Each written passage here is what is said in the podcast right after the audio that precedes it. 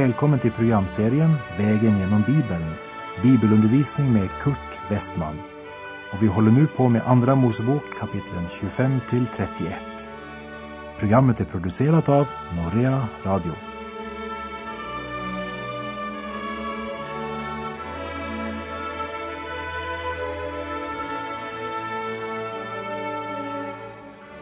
I förra programmet så såg vi på rökelsealtaret i Andra Mosebok kapitel 30, verserna 1 till 10 och på rökelsen, verserna 34 till 38 i samma kapitel.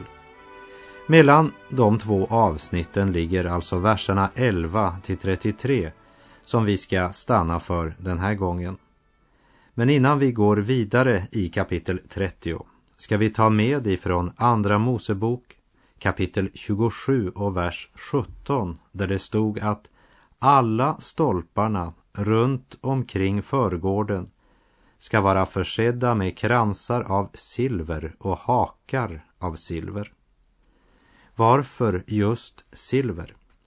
Var det därför att det passade så bra till tvinnat vitt garn?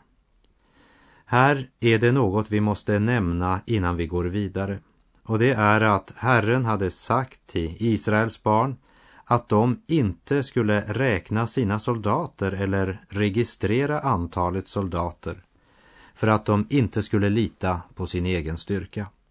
För när de då blev många så kunde de bli övermodiga och dra ut i strid fastän Gud inte önskade det.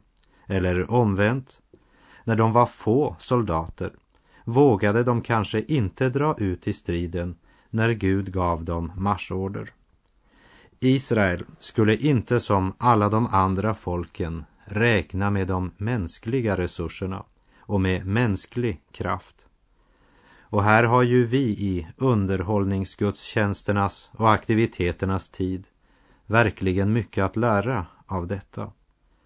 Det var alltså förbjudet för Israel att föra en översikt över hur många soldater de hade. Men för att de rent praktiskt skulle kunna veta vem som skulle inkallas, vem som hade plikt att göra krigstjänst, så gav Gud dem följande befallning som står i Andra Mosebok kapitel 30, verserna 11 till 16. Och Herren talade till Mose och sade när du räknar antalet av Israels barn, nämligen av dem som inmönstras, skall vid inmönstringen var och en ge åt Herren en försoningsgåva för sig, för att ingen hemsökelse må drabba dem vid mönstringen. Detta är vad var och en som tas upp bland de inmönstrade ska ge. En halv sikel efter helgedomssikelns vikt sikeln räknad till 20 gera. En halv sikel som offergåva åt Herren. Den rike ska inte ge mer och den fattige inte mindre än en halv sikel när ni ger offergåvan åt Herren till att bringa försoning för er. Och du ska ta försoningspengarna av Israels barn och använda dem till arbetet vid uppenbarelsetältet. Så ska ske för att Israels barn må vara i åminnelse inför Herrens ansikte och för att försoning må bringas för er. Så har alltså silvret till kransarna på stolparna och till hakarna som håller det stora vita omhänget uppe, det har kommit från försoningsgåvan alltså från det som var givet för att bringa försoning för den som hade syndat. Så blir alltså heligheten, renheten, upphängd eller förankrad i försoningsgåvan. Här har du försoningen igen.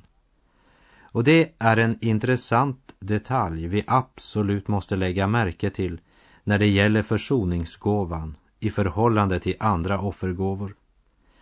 När det gällde andra av Gud föreskrivna offer så kunde den som var fattig offra mindre, till exempel som det var föreskrivet i tredje Mosebok kapitel 4 och 5, där det talas om att den smorde prästen ska offra en felfri ungtjur.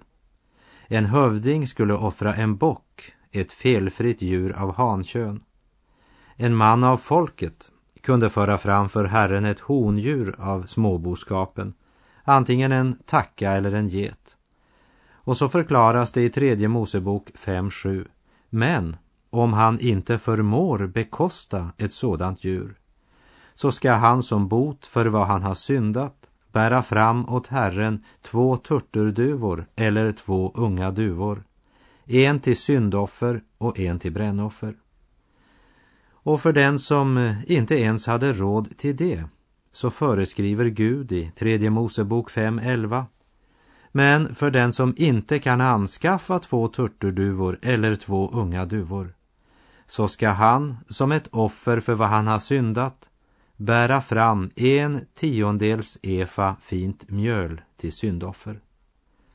Det betyder i praktiken att rikedom inte kunde köpa någon form för företräde hos Gud. För det offer som han krävde skulle offras tog hänsyn till de resurser den enskilda människan hade. Det gällde alltså för de övriga offren, men när det gällde försoningsgåvan läste vi i Andra Mosebok 30.15 Den rike ska inte ge mer och den fattige inte mindre än en halv sikel. Här var det lika för alla, oberoende av rang, ekonomi eller värdighet. Det kostade Gud lika mycket att lösköpa varenda människa. Att frälsa dig krävde varken mer eller mindre än vad det kostade Gud att friköpa mig. Här var det lika för alla. Som det står i Romarbrevets tredje kapitel, ty det finnes ingen skillnad. Alla har syndat och saknar den gudomliga härligheten och det blir, utan att de har förtjänat det, rättfärdiggjorda av hans nåd genom den återlösning som finns i Kristus Jesus.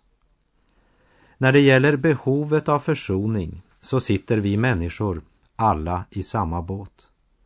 Även om det kan vara stor skillnad både när det gäller kunskap, erfarenhet och inte minst glöden och hängivelsen. Men försoningen, den är lika för alla. Vare sig det gäller Paulus, den kände hedningarnas apostel, eller den minsta och mest okända i Guds församling, så står alla på samma nivå när det gäller försoningen. Det är en välsignad sanning. Och ju mera vi förstår betydelsen av den sanningen, ju mera kommer vi att bära frukt. Ej silver, ej guld har förvärvat mig frälsning ej jordiska skatter har friköpt min själ. Nej, blodet på korset är priset jag kostat. Den enfödde sonen gavs ut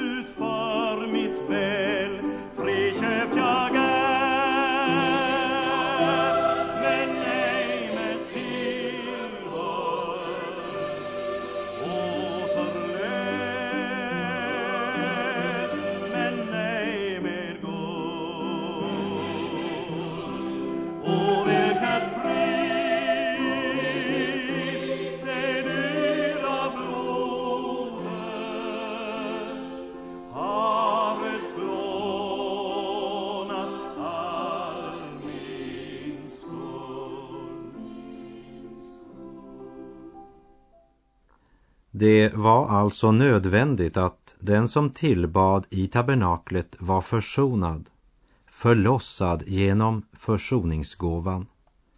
Men den tillbedjande skulle inte bara vara förlossad, men också ständigt renas på nytt. Och det för oss till nästa detalj på tabernaklets förgård, nämligen kopparbäckenet. Detta kopparbäcken talar om rening och daglig förnyelse. Det talar om helgelse. Även den som blivit försonad vid brännofferaltaret kan falla i synd.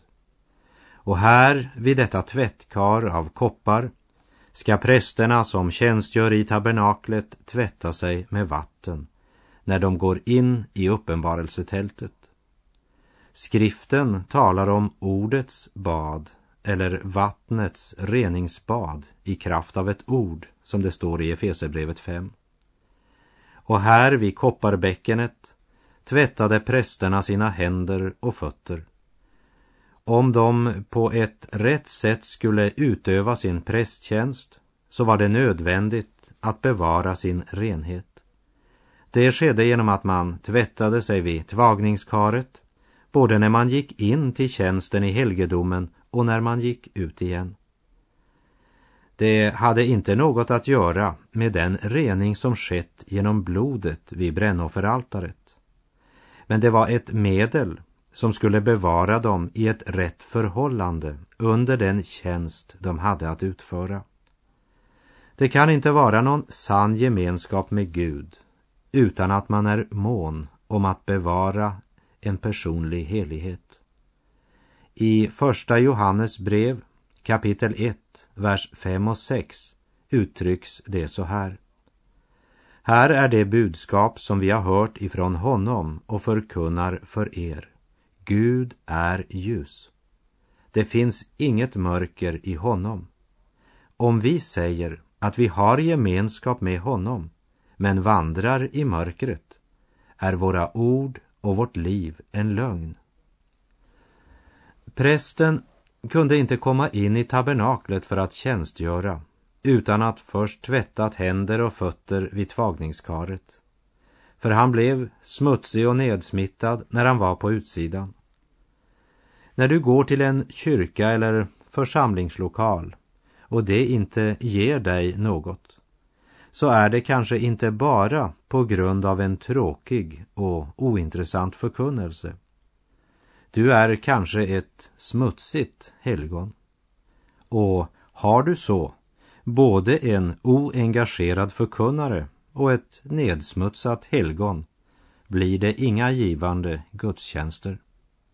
Vi blir nedsmutsade i denna värld och vi kan inte tillbedja förrän vi blivit tvättade. Det var därför Jesus tvättade lärjungarnas fötter. Än idag så gör han det. Vi behöver gå till kopparbäckenet, tvagningskaret. Det var det första prästen gjorde och det sista han gjorde innan han efter fullförd tjänst återgick ut till folket. Kan du se för dig två präster som står vid kopparbäckenet för att tvätta sina händer? Den ene säger Hur många gånger har du varit här och tvättat dig idag? Ja, jag vet inte riktigt, säger den andre. Närmare ett dussin gånger. Samma här, svarar den andre. Bara se, jag har ju fått diskbänkshänder på grund av att jag tvättat mig så ofta. Jag undrar varför Gud önskar att vi ska göra detta så ofta. Och Aron som står lite längre bak kunde ha svarat. Gud vill att ni ska tvätta er och tvätta er och tvätta er igen så att ni ska veta och förstå att ni måste leva i helgelse. Petrus första brev kapitel 1 och 16, där står det Därför ska ni, liksom han, vara heliga i allt vad ni gör. Ty det står skrivet, ni ska vara heliga, ty jag är helig. Man kan ibland få höra om till exempel en man som har ett förhållande till en kvinna och så säger folk Jag kan inte förstå hur detta kunde hända och han som gör ett så fantastiskt arbete i Guds rike. Ja, mannen var kanske förkunnare eller en trofast kristen medarbetare. Men om du undersöker hans gärning ska du finna att det är trä, hö och strå. Det säger oss skriften i Första Korinterbrev 3, 12-15.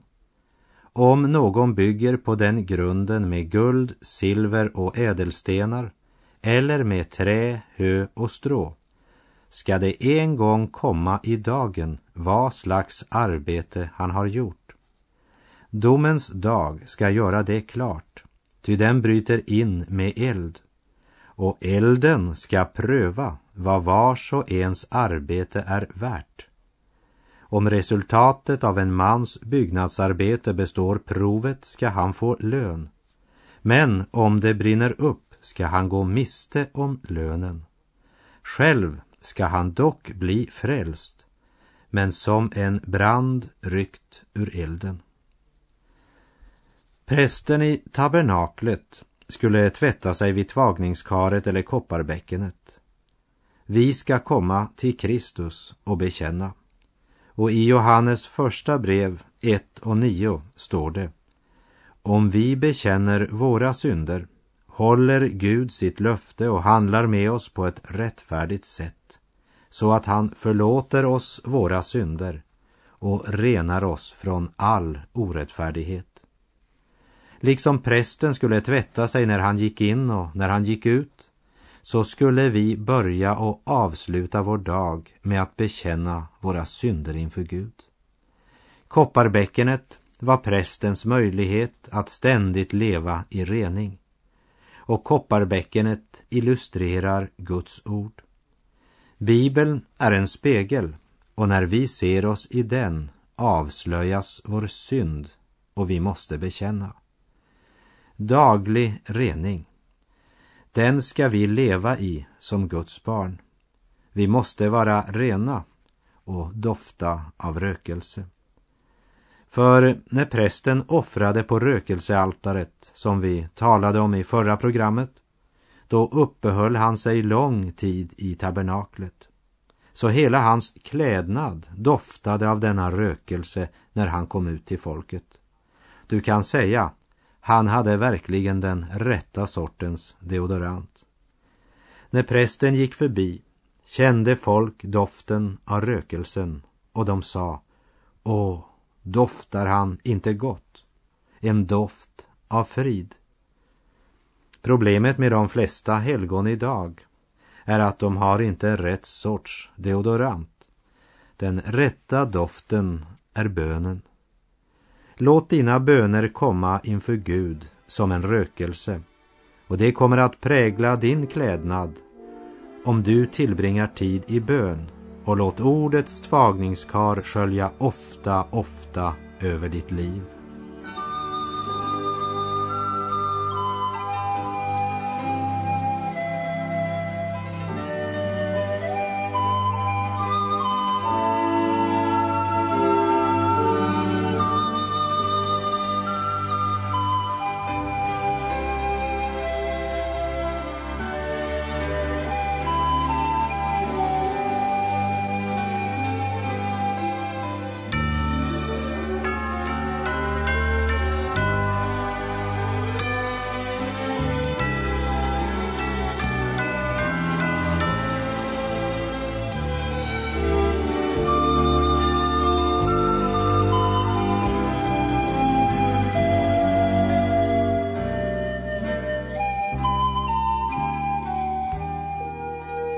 Ifrån Andra Mosebok kapitel 30 och vers 22 så beskrivs alla de kryddor som skulle användas vid framställningen av smörjelseoljan. Och från och med vers 25 till 28 läser vi. Och du ska göra en helig smörjelseolja av detta, en konstmässigt beredd salva. Det ska vara en helig smörjelseolja och du skall med den smörja uppenbarelsetältet, vittnesbördets ark, bordet med alla dess tillbehör, ljusstaken med dess tillbehör, rökelsealtaret, brännofferaltaret med alla dess tillbehör, slutligen bäckenet med dess fotställning. Vad är det som idag är denna smörjelse? Det är den helige Andes smörjelse. Smörjelsen som gör att vi kan förstå Guds ord. Och det är detta som gör att många idag upplever att Bibeln blir levande och att livet får evighetsdimension. Och det är inte läran eller förkunnaren, men det är den helige Ande som gör levande Guds ord. Bara den helige Ande kan smörja dig. Du behöver inte gå till någon man som ska ösa olja på ditt huvud. Men du kan just nu gå till Gud och säga Gud, öppna mitt hjärta, mitt förstånd och mitt liv för dig och din heliga smörjelse, så att jag kan förstå ditt heliga ord. Som Johannes uttrycker det i Johannes första brev, kapitel 2 och vers 20. Men med er är det annorlunda. Ni har blivit smorda av den helige och har insikt om allt. Och Johannes första brev kapitel 2, vers 27 fortsätter och säger Men med er är förhållandet detta den smörjelse ni har fått förblir i er och ni behöver ingen annan undervisning ty hans smörjelse undervisar er om allting och den är sanning och icke lögn. Var alltid i honom så som den har lärt er. Det säger Gud. Tror du det? Den helige Ande är den som kan öppna ditt förstånd och hjärta när du söker stillheten för att studera Guds ord så att du kan förstå hans ord. Vilken välsignelse detta skulle bringa till ditt hjärta. Det är så många människor idag som frågar sig vad är egentligen meningen med livet? Vad ska jag göra idag? Hur ska jag få förklarat mina behov, min nöd? Hör, min vän. Be Gud att han i sin nåd låter den helige Ande göra Bibelns ord verkligt för ditt hjärta. Och den verkliga glädjen skall bli din. För det är några frågor som du verkligen borde ställa dig och också borde få svar på. Nämligen, vad är meningen med livet? Varför lever jag?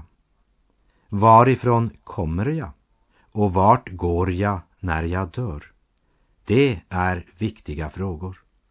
Och även om du undviker dessa frågor idag så är sanningen den att det kommer ett ögonblick också i ditt liv då du måste konfronteras med svaret. Inte uppskjut ditt livs viktigaste frågor. Bered dig att möta din Gud. Allting vill du ha, allting vill du ta för att tillfredsställa ditt begär. Men när din kalk är tom, bitter blir din dom. Syndens njutning är blott en chimär. När din kalk är tom, bitter blir din dom. Syndens njutning är blott en chimär. Om du tror att livet bara är en dans där du skrattar som om inget allvar fanns Kall till sist ändå du förlorad gå. Dit där ingen sång och glädje är.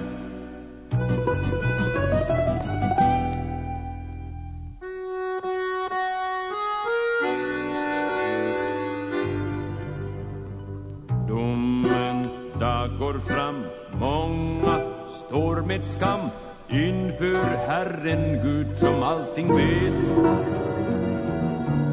Rättvisa ska ske Livets bok ska ge svar på hur vi verkligen har levt När Guds ljus då lyser upp var hemlig vrå ska du avslöja inför din Herre stå. Till ditt livs försvar. Syndens lön blir bitter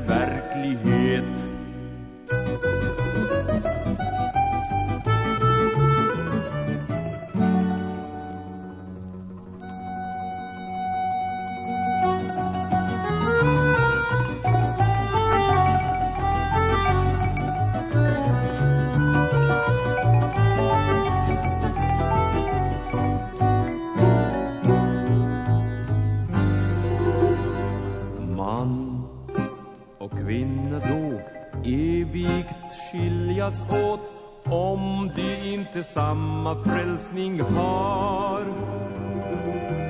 En till himlen går, mörker återstår, en lyfts upp, den andra lämnas kvar. En till himlen går, mörker återstår. En andre andra lämnas kvar.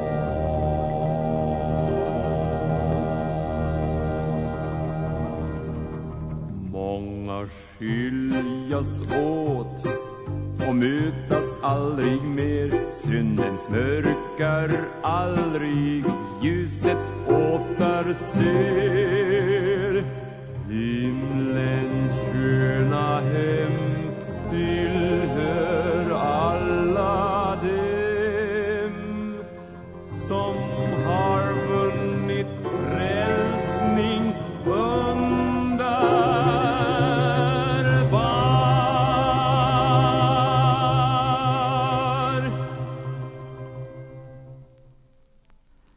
Det var Viktor Klimenko som sjöng sången Syndens bägare.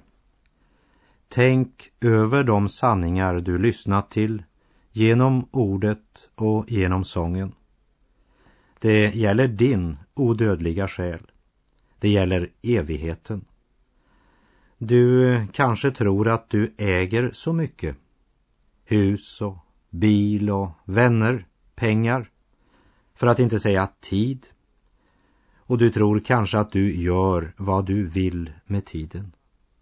Men sanningen är att du faktiskt bara äger två saker. Och det är ögonblicket och evigheten. Och han som äger dig i ögonblicket, han kommer också att äga dig i evighet. Det är idag du kan bli frälst. Det är din själ det gäller. Och det gäller evigheten. Tänk över det och sök Gud. Sök honom idag medan han är att finna. Och med det så vill jag säga tack för den här gången. På återhörande. Herren vare med dig. Må hans välsignelse vila över dig. Gud är god.